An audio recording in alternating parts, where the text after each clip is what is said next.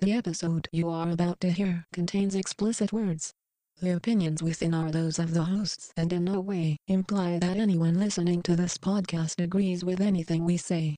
Please send complaints to this flippin' podcast at gmail.com.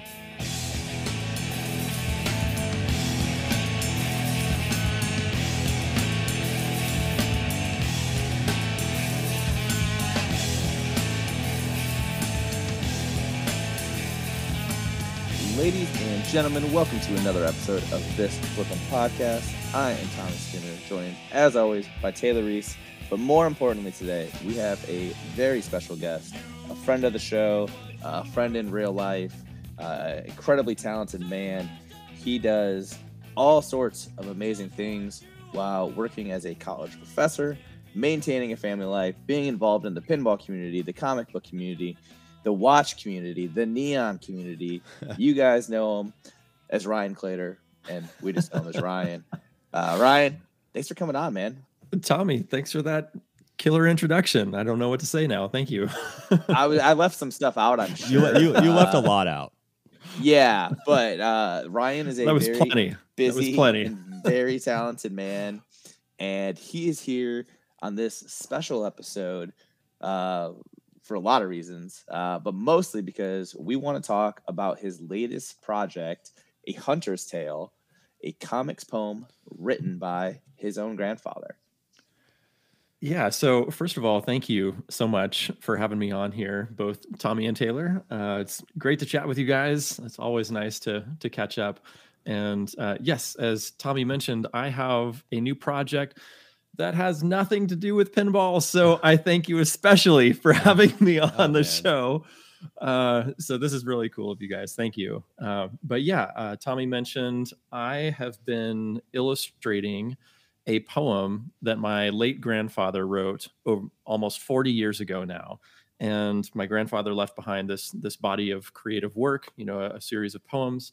And this one in particular has always resonated with me. Whenever I go through these poems, I'm like stopped dead in my tracks when I get to a hunter's tale. When I first heard the title of the poem, I'm like, oh man, I don't even know if I want to read this poem or not because I I'm I'm not a hunter. Uh, but ultimately, this poem is about these two very different subjects: a hunter and his prey, and uh, ultimately their unlikely relationship that they form. This uh, essentially this reciprocated empathy for one another. You know, they both kind of see one another's point of view and sort of come to an agreement um, that is, I think, unexpected. And uh, I just can't wait to share my grandfather's work with the world, um, you know, in a much greater capacity than I think he probably ever suspected it would be. So, for the past six months, I've been taking his poem and illustrating it in comic book form. And now there is a Kickstarter live at www.ahunterstale.com. That'll take you right to the Kickstarter. And uh, and you can check it out and see if it's something that might uh, tickle your fancy. So uh, I'm certainly open to any thoughts or questions or or anything about the project. You guys have taken a look at the Kickstarter page, so uh, I don't know. You let me know what you think.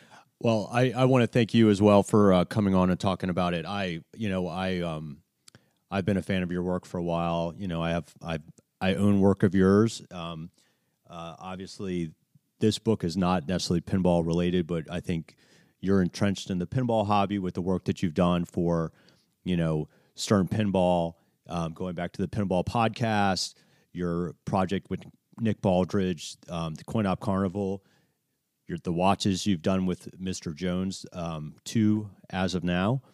Um, so certainly, like any any project that you're working on, I think is something that is something that the pinball community can support. Um, I think the the Kickstarter, um, I think it looks great. I know that you know the Kickstarter basically gives you a preview of eight pages, um, and and knowing your work and and knowing the process that you go through to create your work, um, I will say, like, I think a lot of the um, what, what the the rewards that people are able to get one just being able to purchase a book for ten dollars, which is one of the rewards, is a um, really affordable, almost no brainer way to support you as a creator. And but I'm curious as as a creator, like going to Kickstarter because I know you've used it before. Like, what do you like about that platform as a way to publish your work? Yeah, well, thank you for highlighting the and physical rewards here. So as Taylor mentioned, you can get this book for 10 bucks and that includes shipping. So like you're out the door for 10 bucks flat. Yeah. Um, like no brainer. I, I, had a number, I had a number of people telling me early on that's not enough. You need to charge more. And I don't know. I just want this to be a really easy buy, like Taylor just said. I, I want this to be a no brainer for people. Um, so anyway, I, I, hope that works. I hope that gets it into more people's hand because ultimately that's what I want to do is, you know, spread my, my grandfather's poem as far and wide as possible. That's why I'm speaking with more than just comics podcasts, you know, pinball podcasts. I'm talking to watch folks. And ultimately, I think this poem, this comic can speak to many different audiences. So, uh, so there's that. And thank you again, Taylor. Um, but why do I go back to Kickstarter? Well, um, I am very interested in comics, but I'm really interested in independent alternative comics. So like not necessarily the the big two like Marvel and DC, all the superhero stuff that, you know, we all know about, but more like what are um, independent voices talking about what is happening in underrepresented communities, what comics are not necessarily on the shelves of the comic book store because they don't have a wide distribution. And Kickstarter has become this place for independent comics online. It has shown a huge growth. Like I, I had uh, Oriana Leckert speak to my uh, university comics class just a few months ago, and she is the comics and community outreach manager at Kickstarter. So she's got her fingers on the pulse of this. And she was talking about stats where comics projects would fund successfully on Kickstarter around like the 50% mark. Like about half of them would fail. And that was, you know, for a number of years. And then they slowly started increasing to like low to mid 50% success rate. But then in 2020, it hit this like very high uh, 60s, I think low 70s, like 71% success rate in 2020. And when I talked to her just a few months ago in September of 2021, she was saying that 2021 was already tracking to beat 2020. And I think that the success rate of comics projects on Kickstarter is due in large part to this community that's building up around it. You know, in pinball, we're used to this tight knit pinball community. You know everybody coming together a show comes out you bring your machine uh, you share what you have with the world in hopes that more people learn about pinball.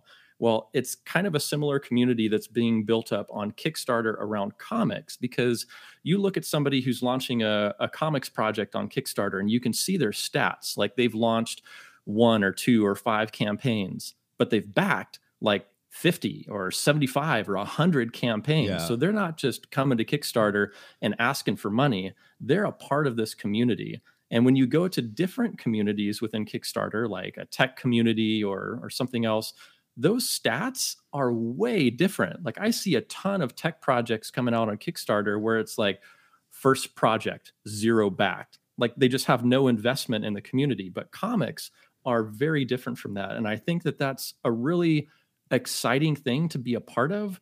Um, and also, on top of that, Kickstarter is a platform that, like, when I first started doing comics in like the early aughts, uh, it was just it, it was non-existent, and you had to, you know, bootstrap everything yourself, meaning pay for the printing.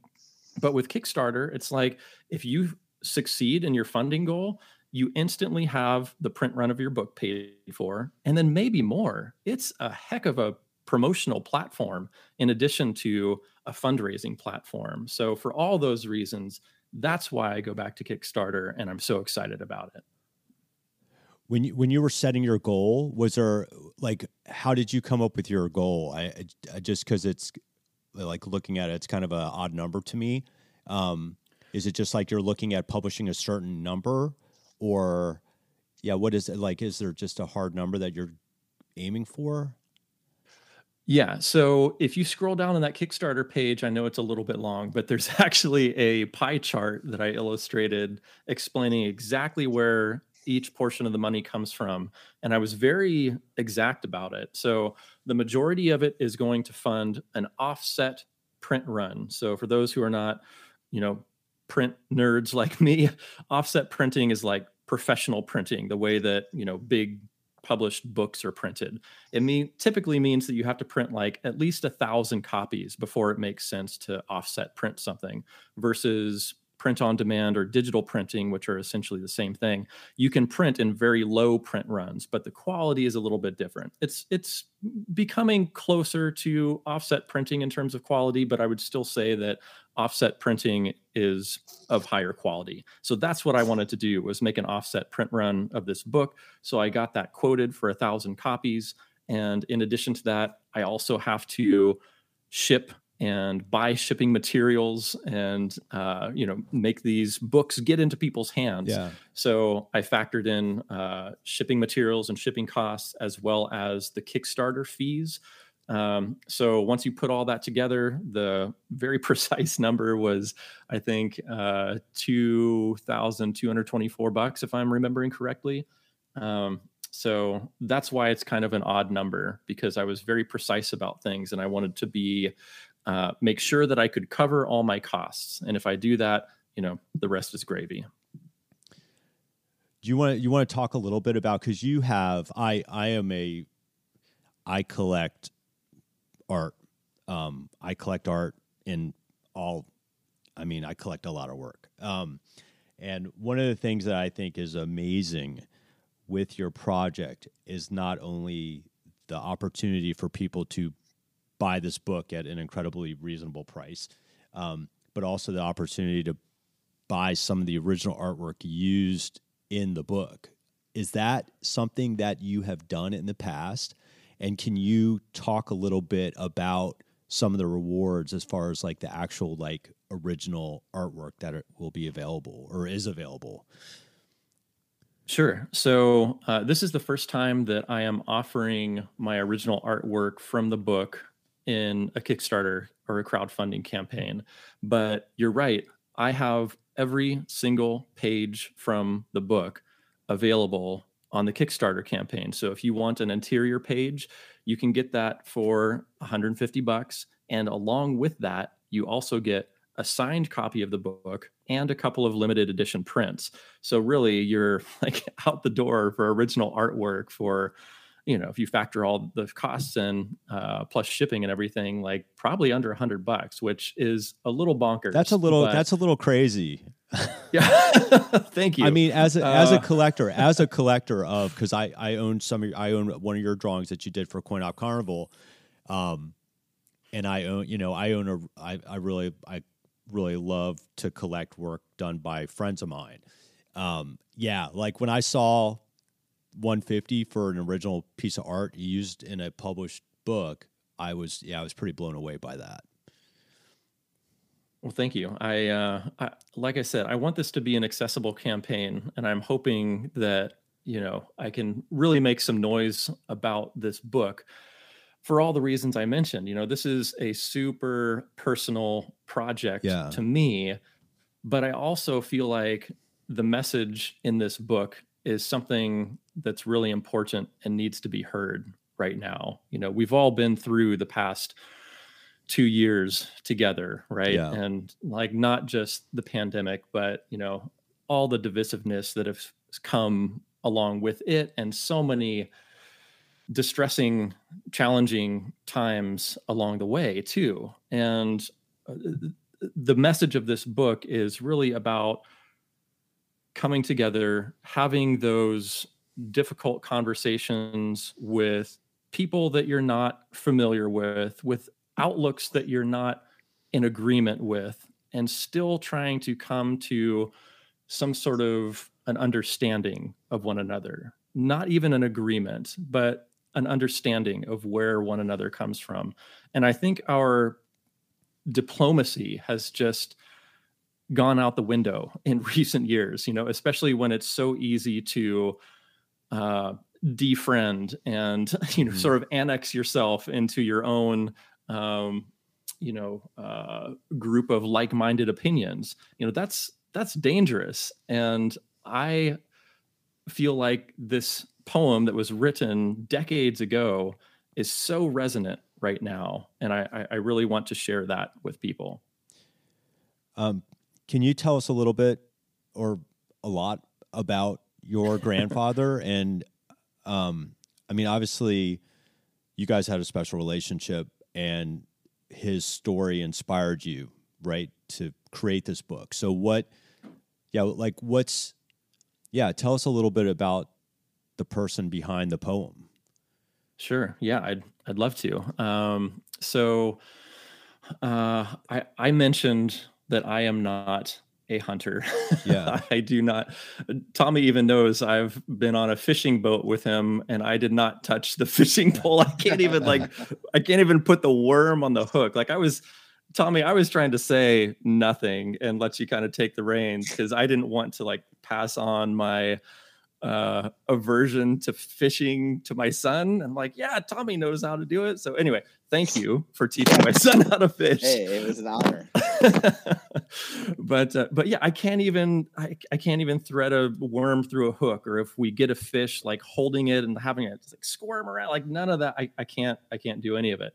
But with that said, my grandfather was a hunter, and that seems like we're sort of at odds, right? But when I think about his story, you know, he grew up in the Midwest in a tiny town called Alma, Illinois, and he was diagnosed with tuberculosis at a very young age, you know, in the early 1900s. And so, when I, uh, from my understanding, that's pretty much a death sentence at that time. So, they told him, if you have any chance of getting better, you've got to head out to the deserts of Arizona and hope that the dry desert air will dry up your TB and make you better. Maybe, who knows? Yeah. Get out of here. So off he went uh, to live off the land in Arizona. And when he was out in the deserts, you know, he had to fend for himself. He had to hunt his own food and he had a, a 22 rifle with him, but he could only take one shot because there was a game warden who would hear that shot. And if he took a second shot, the game warden could find him and bring him in, put him in jail, and then he would not be out in the climate that he needed to be. And then that would be, you know, life threatening, literally. So because he could only take one shot at his food, he got to be a really good shot. Like he was an expert marksman. So um, you know, if I put myself in those shoes, like essentially having a death sentence and being tossed out into the wilderness, would I, you know, woman up and start killing my own food? And like, yeah, I probably would. I probably would do that and get over myself. You know, I, I understand that I am in a very privileged position to be so removed from that, to, so removed from uh, harvesting my own food, whether that's vegetables or animals or what have you, it just shows up. You know, like yeah. I, I, don't think we think about that a whole lot. But you know, when I think about my grandfather's story, uh, you know, it was just such a wildly different way of being in the world, and that's the kind of thing that I hope people can take some time to think about. You know, there's a different opinion from me. Well, they're stupid. Well, maybe not. Maybe they just have a different experience than you do. So instead of condemning people so quickly, I hope that this will encourage folks to take a minute and and and think a little bit before casting judgment. Your your grandfather as a as a writer, like as a poet, was this something that you knew about like you had a relationship with him that and this was part of it because as a creative and having a grandfather that was a creative, a creator, creative. Um, yeah, did you guys share that, or was it something like later in life? I think one of the things that's really interesting about like general generational separation, like you know, not your not your parents but your grandparents like when we're when i think about my grandparents when i became a part of their life they already lived like several lives right especially like when you get older and you look back and you're like oh wow back when i was younger i was a different person. Um, so i'm interested in knowing like what type of connection as a creative you had with your grandfather also as a creative. Yeah totally. And you you bring up some really good points there too about living multiple lives and changing so much. This is a conversation my wife and i were just having today. I was i was telling him i was looking back through some early comics of mine. They're, autobiographical.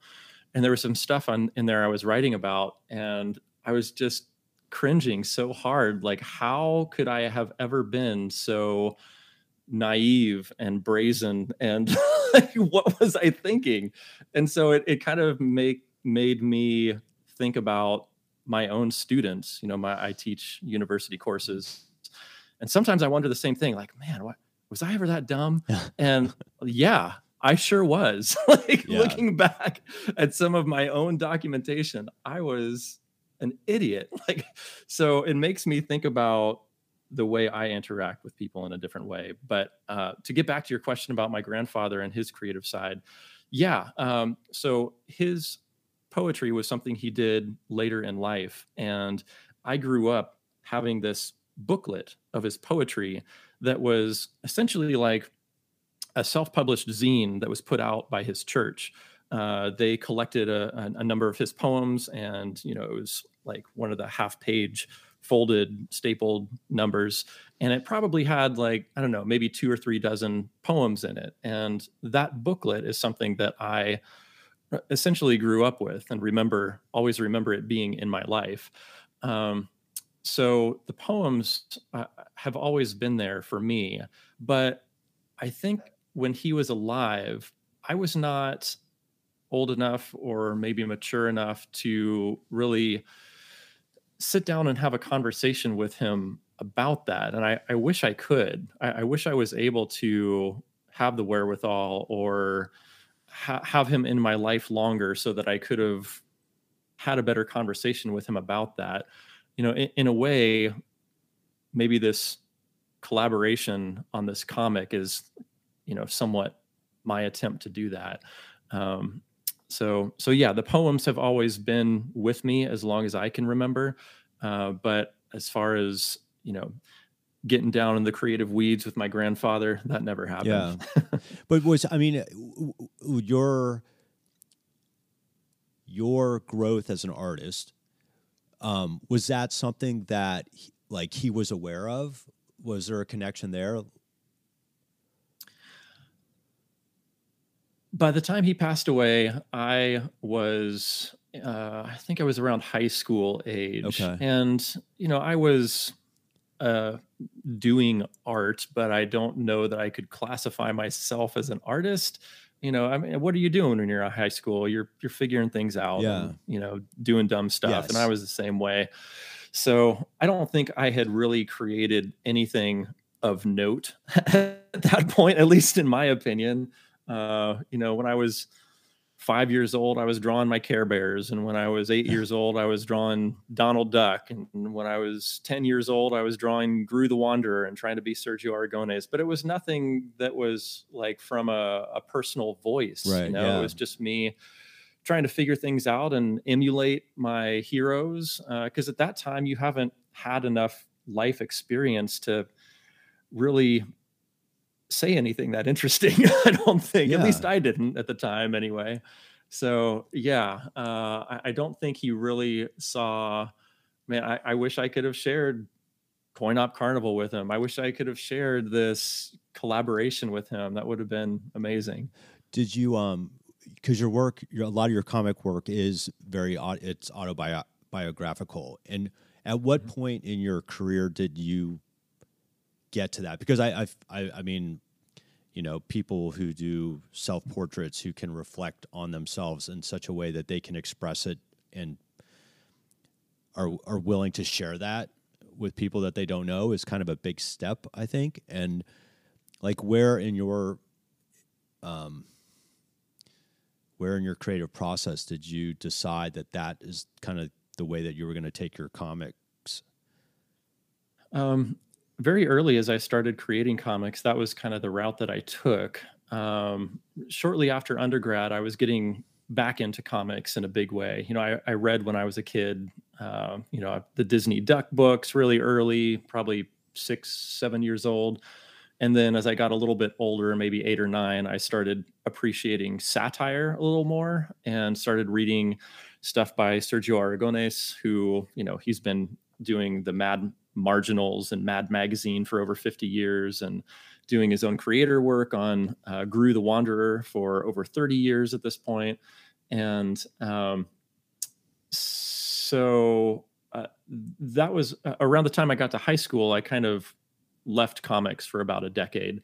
And when I got back into them shortly after college, uh, I started reading a whole bunch. And uh, the things that I was gravitating toward were nonfiction comics, you know, like autobiographical or biographical or historical or historical fiction type of comics. Like those are the things I found myself reading the most and enjoying the most. So when I started trying my hand at comics, it was kind of a, a logical step to try my hand at the thing I was enjoying, which was autobio and true to life comics. So that's kind of how I started doing autobio stuff. Um, but it's it's it's been a little bit since I've done autobio comics. Um, you know, when I stepped away to do Coin Op Carnival, I, would say that was still nonfiction, but um, it wasn't autobiographical. And then the same is true with this comic too. This this is not about me. Um, it's really visualizing my grandfather's words.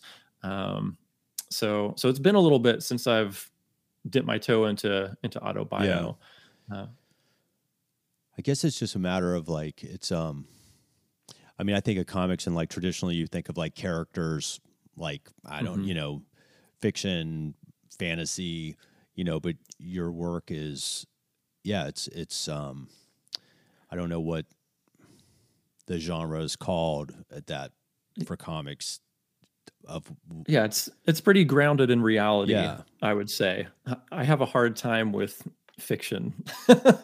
Uh, creating it. I, I, don't mean intaking it. I, I love reading fiction but whenever i sit down to create it's it's typically true to life nonfiction stuff. I was kind of uh, curious because knowing both of you for several years and like we said we're openly we are all friends and I, I think that's one of the reasons we're so happy to have you on here is because i was always taught like when your friends are doing something you support them in any way you can. So we're happy to have you do that uh, I don't have the creative brain that you guys have. That's just not the way I work. It's why my degree is in history, and I love history. But I think like when I break down what history is, it's it's really storytelling, mm-hmm. and like how much of that was a uh, factor and uh, motivation for you in creating this. You know, like you said, you're retelling your grandfather's story, but how important was that for you to create that to share with your son now? Yeah, I mean, th- there's definitely thoughts of legacy here. I mean, I want my grandfather's work to live a longer life than he ever expected it would. And I think by printing a thousand of these things, at least, that'll get into a thousand more hands than he thought they would, you know?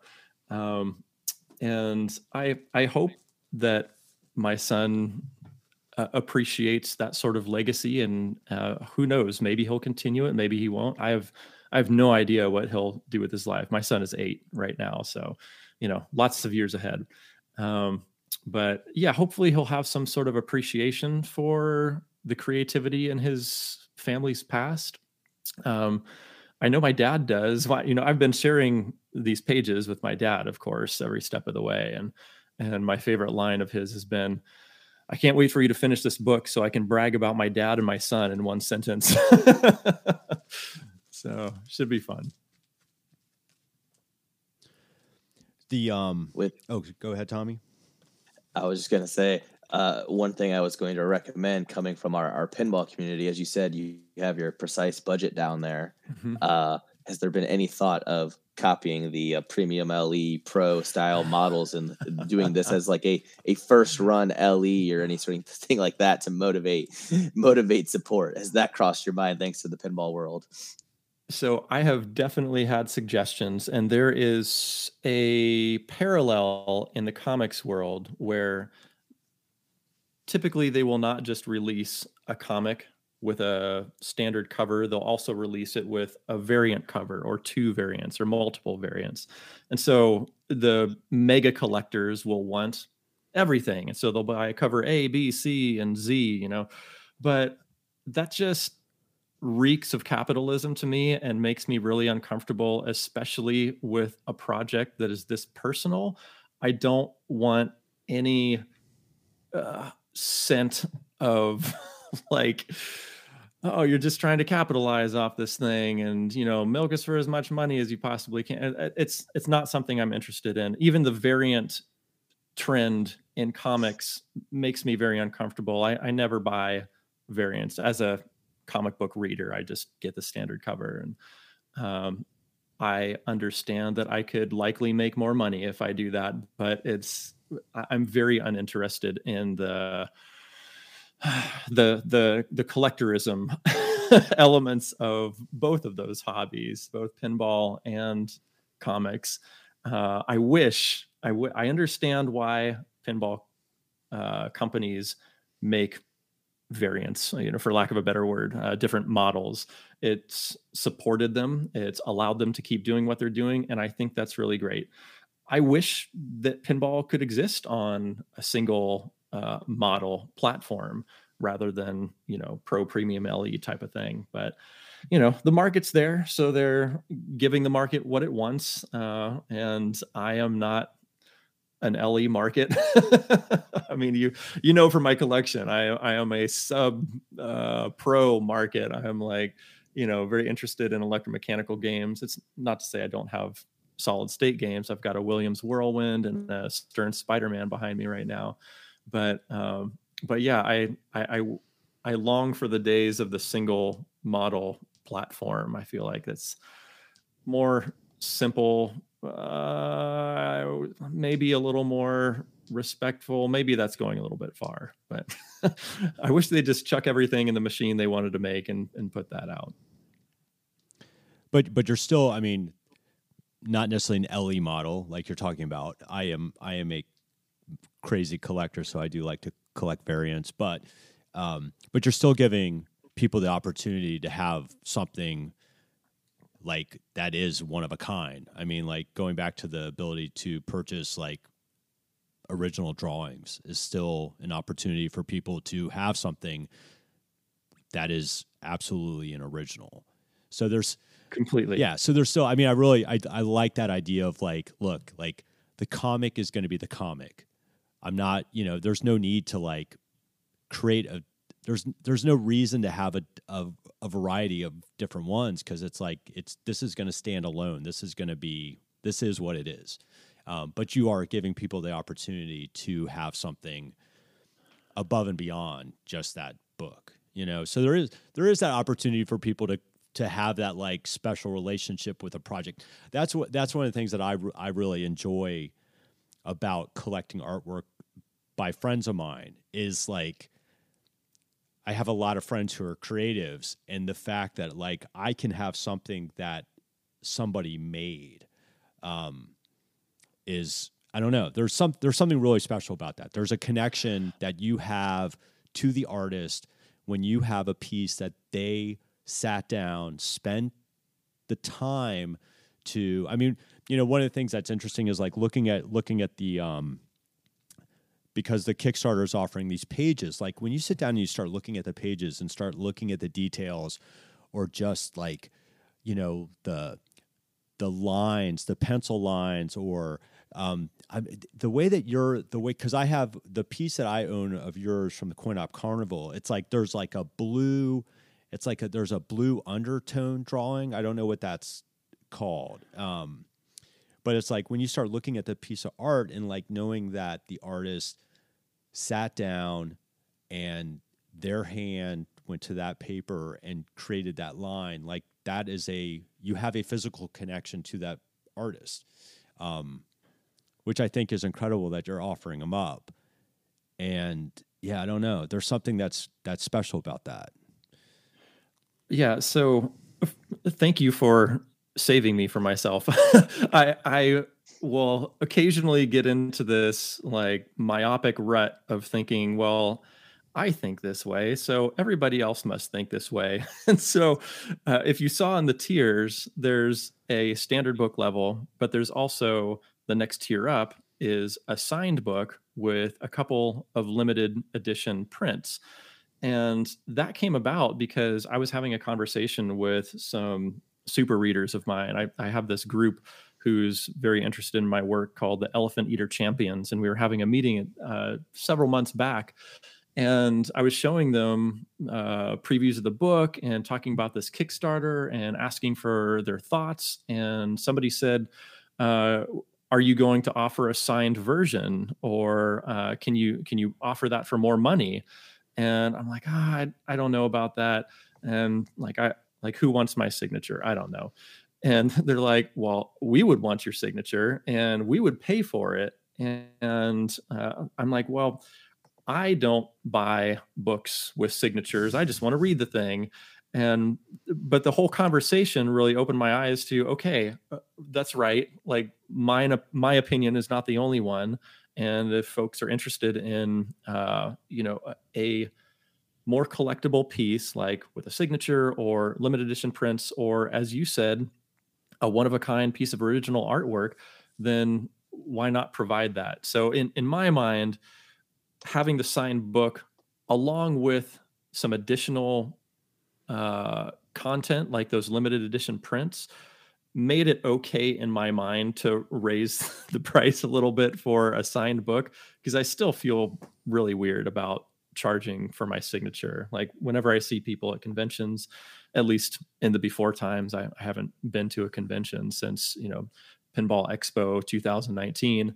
Um, you know, I, of course, I, I, would sign anything for free. I'm happy to do that. Um, but in this day and age where it's a little harder to see people face to face, then okay, like I, I don't know. That made more sense to me when somebody else said, "Well, I love collecting signatures. I love for my books to be signed." and I can understand that because I've, you know, got signatures from my favorite authors. So if somebody feels that way about my work, it that's super flattering. So, uh, so that's why that whole reward tier is there. Um, while we're speaking of reward tiers, um, I wanted to highlight the next one up, which is the book club reward tier. Uh, I'm super excited about that one, and that's actually another suggestion by uh, one of my champions. You know, the this Elephant Eater Champions group, uh, a fellow named Paul Patty, who's actually in the pinball community uh, said, Have you ever thought about a book club tier? And I'm like, Well, tell me about that. And he's like, Well, you know, like we're all meeting on Zoom here right now, and you could potentially uh, put up a limited tier where X number of people could hop in, and then you would do a, like an artist presentation, have a book discussion with uh, X number of people. And as soon as he said it, I thought that is the most brilliant idea I've never seen it done on Kickstarter before. And once it happens, I cannot imagine any campaign being done without that reward tier moving forward. Like it's just so brilliant and simple. So, anyway, all that to say, I'm super excited to meet with a couple handfuls of people. I'm limiting that reward tier to 10 people so it doesn't get too big and unwieldy and you know we can all actually have a conversation together. Um, but but yeah, I'm I'm planning some uh, presentations and some behind the scenes stuff and some yet to be seen stuff to show folks who who who nab that reward. Um, and yeah, so I wanted to highlight that one too, just in case that was a little too far down in the scroll.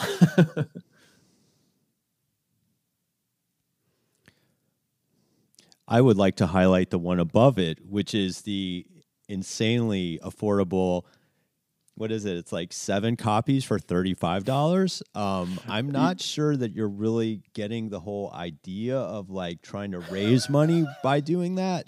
Um, I, I, yeah, I'm not sure you're doing that correctly, but, um, I don't, I don't know, man. Have I Um, mentioned? Have I mentioned I hate money?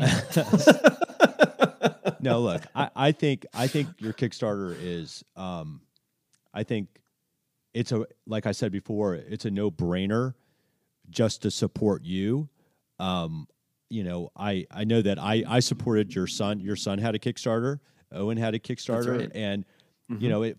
I like going back to what you're saying about the community, the comics community, and how everybody's kind of supporting each other through Kickstarter.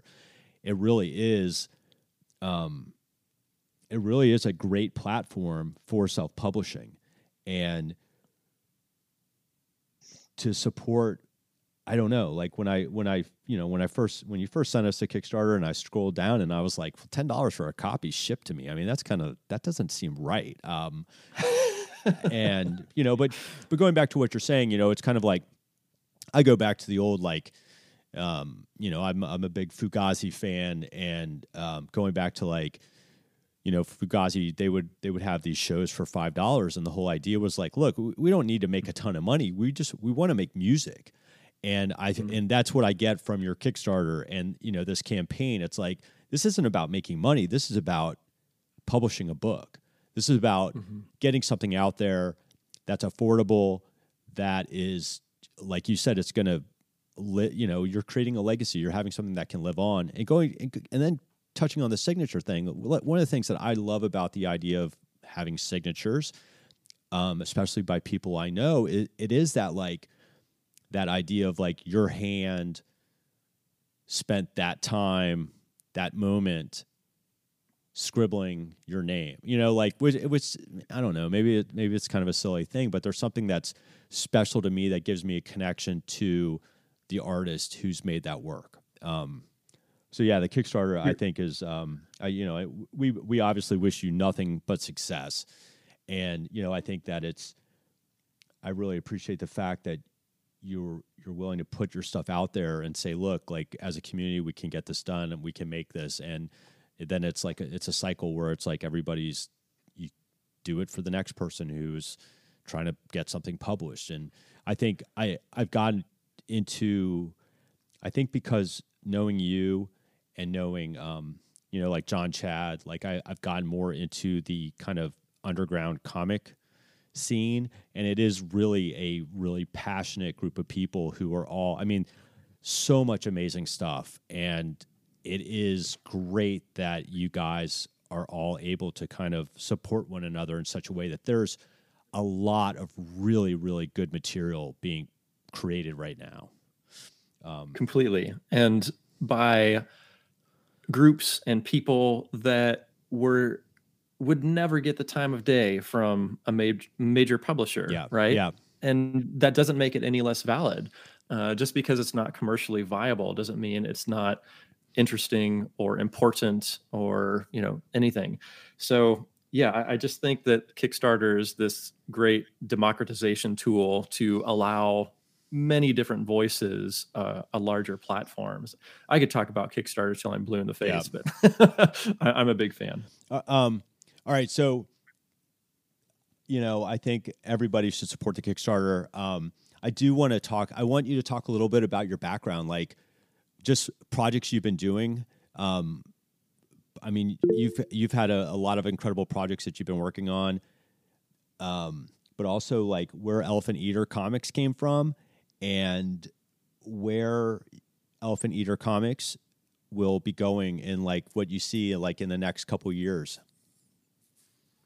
Totally. Um, so hopping in the Wayback Machine, 2004 was the first comic I put out. That was my the first issue of my autobiographical series called And Then One Day. And I know Elephant Eater Comics is kind of a funny name, uh, but it's based on a saying that my dad would tell me and all my brothers and sisters as we were growing up, he'd say, Well, it's like eating an elephant. You do it one bite at a time, and before you know it, you're done. So I kind of keep that phrase in mind for many points of my life, you know, from going through school to getting a degree to making a book to, you know, raising a kid and, you know, all sorts of different stuff is it's applicable to. Um, so anyway, uh, that was a really meaningful uh, life philosophy to me, which is why I named my company that. Um, and you know, over the years, I've done autobio comics mainly, and then hopped into uh, Coin Op Carnival with Nick uh, in 2019 is when we published it. Uh, we were working for two and a half years before that on it, but um, so that was my one of my more recent publications with Nick that I'm so gosh darn proud of. I mean, I I just cannot tell you what a, a, joy, a pleasure, uh, source of pride coin op carnival is for me um, and, and, i think i think nick would probably say the same thing too um, but the whole reason this uh, more singular solo project came about is because we were working on coin op carnival number two and it got a little derailed because we were working with someone who decided they wanted to step away from the project. And uh, this is not Nick. Nick and I are still just, you know, the best of friends. Um, but this person decided that they wanted to step away, which meant that a bunch of artwork that I created was rendered unpublishable. And I had everything from spot illustrations to full page illustrations to double page spreads that were just detailed all, as all get out to full blown pages of comics and it's all useless. I can never show it. It's done. So that knocked a lot of wind out of my creative sails when that happened.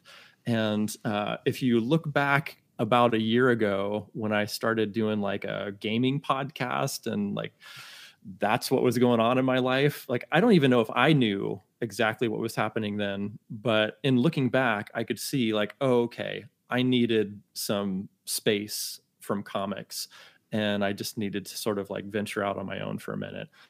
And, um, you know, I, I had a, a, a come to Jesus moment with Nick where I told him, I'm like, look, man, I think I just need to do a solo project right now. And that was really, really hard for me to do uh, because I love Nick. He's, you know, he's not just a friend, he's family, and so is his family.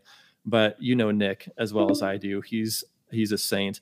And um, yeah, he was just so so cool about it. So um, anyway, I I launched into this uh, a Hunter's Tale project, and I've been sharing pages with him ever since I did. And um, once this project is wrapped, you know, you were asking about what's in store for Elephant Eater Comics and Ryan Claytor moving forward.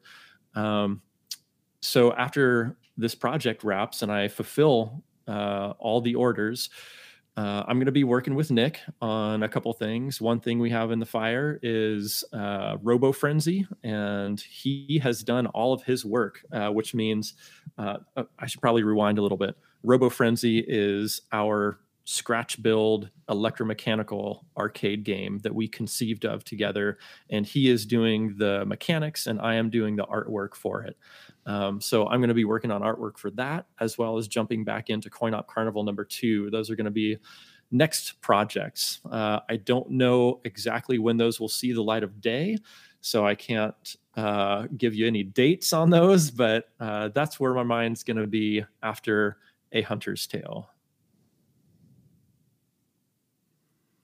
I'm, I'm going to take a wild guess and assume that's when Nick went on his uh, rampage of programming P3 games as well. Nick, Nick is a force of nature. He was doing that even before I had my existential artist crisis. Um, yeah, he. I cannot keep up with him. I don't know that anyone can. No. Like he has multiple projects in the fire at any one time because no one can keep up with him. Like I cannot art as fast as he writes. I cannot art as fast as he programs or builds or anything. You know, I'm I'm the weak link in all our projects.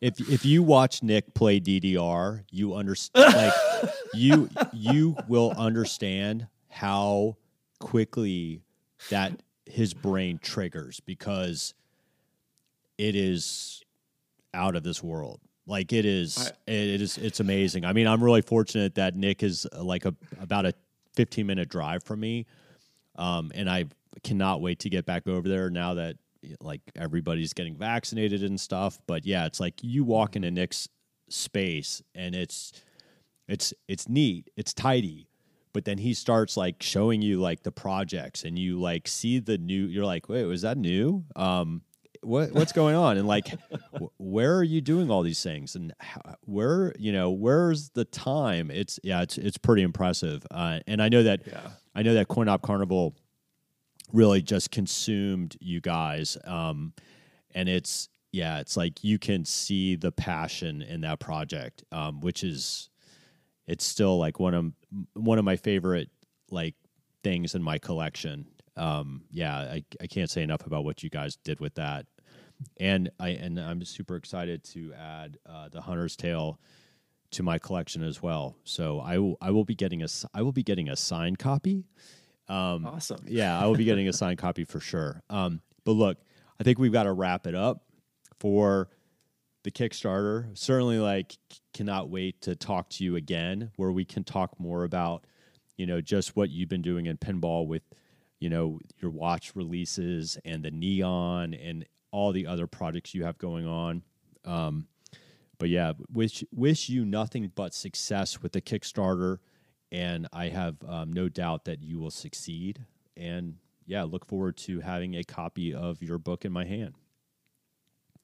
Thank you so much, Taylor. That means a lot to me that Coin Op Carnival is among your favorite. That's that's so cool for me to hear because you know Nick and I just poured everything we had into that and we can't wait to do another one. So so thank you for those words. And I would love to talk with you about watches or neon or pinball illustration or or whatever next time. Um, but just to give you a little scoop, Taylor, because I know you were a buyer of Ricochet, which is my most recent watch, the robots playing pinball. Yes. Uh, just to give you a brief scoop, um, Mr. Jones Watches is doing a reissue of that, and it should be out.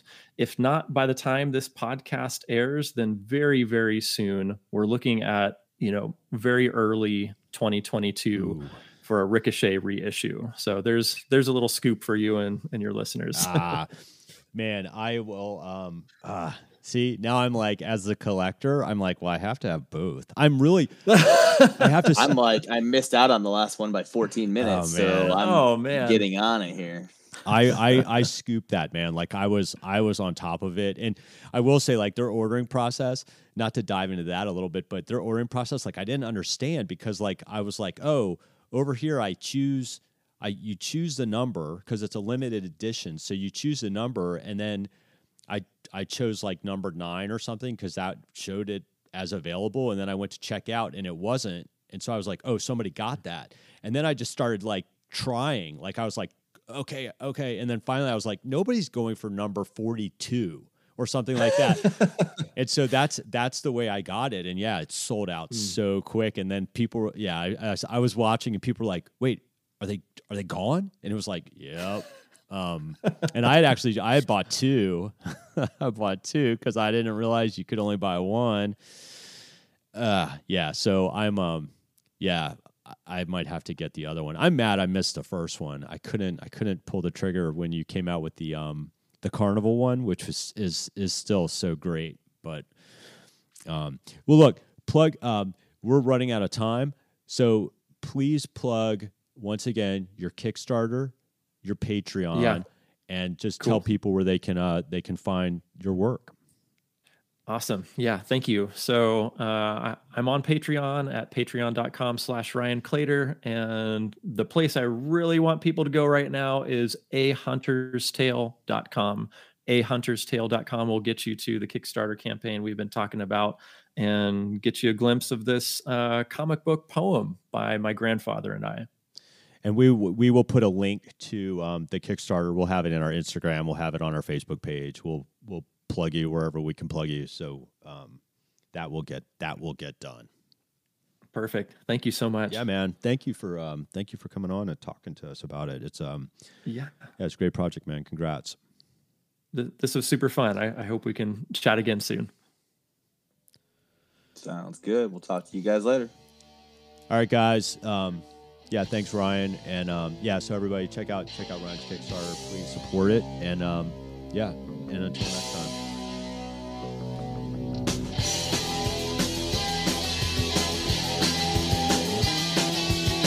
Sometimes I think of old friends, but they all seem the same. Then I see them and they can't remember my name. I guess I'm just like them, I guess I'm just a bore.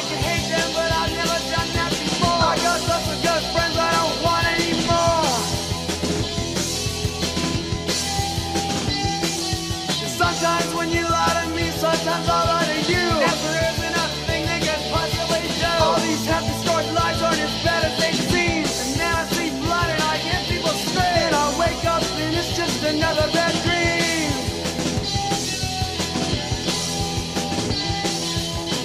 Can help myself.